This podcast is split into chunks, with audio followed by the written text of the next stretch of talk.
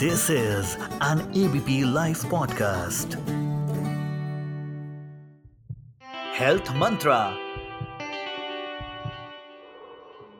नमस्कार दोस्तों, मेरा नाम डॉक्टर नुपुर गुप्ता है और मैं वेल वुमेन क्लिनिक की फाउंडर हूँ आज मैं आपसे बात करूँगी that why some women can not be plasma donors तो जैसा हम सबको मालूम है कि plasma therapy is a potential treatment for COVID 19 infection और इसमें जो प्लाज्मा है, उसी में एंटीबॉडीज होती हैं। वही हमारे ब्लड का पार्ट है, जिसमें एंटीबॉडी रिच कन्वॉलेसेंट प्लाज्मा लिया जाता है और कोविड रिकवर्ड पेशेंट को ट्रांसफ्यूज किया जाता है।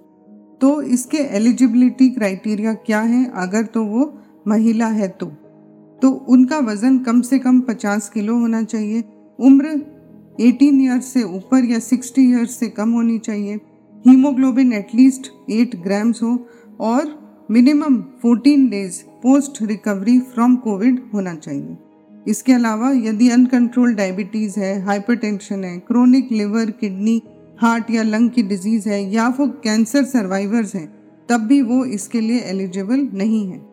पर ऐसा क्यों होता है कि हिस्ट्री ऑफ़ प्रेगनेंसी की वजह से वो एलिजिबल नहीं होते? क्योंकि जब प्रेगनेंसी होती है तो 50 परसेंट जीन्स फादर की आती है और इन्हीं जीन्स में एच एंटीजन भी होता है। इस एच एंटीजन के अगेंस्ट मदर में एंटीबॉडीज डेवलप हो जाती हैं, जो मदर के लिए टॉक्सिक नहीं है। पर यदि ये कोविड इन्फेक्टेड पेशेंट को लगाई जाए तो उनके लंग को डैमेज कर सकती हैं। और तो और कोविड इन्फेक्शन की वजह से लंग वैसे ही वीक होते हैं। और जितनी ज़्यादा नंबर ऑफ़ प्रेगनेंसीज होती हैं, उतना ज़्यादा एचएलए काउंट होता है और उतना ही transfusion related acute lung injury देखी गई है। इसीलिए डॉक्टर्स आपको ये एडवाइस करेंगे कि यदि आपके पहले प्रेगनेंसी की हिस्ट्री है then you are not an eligible candidate to donate your plasma thank you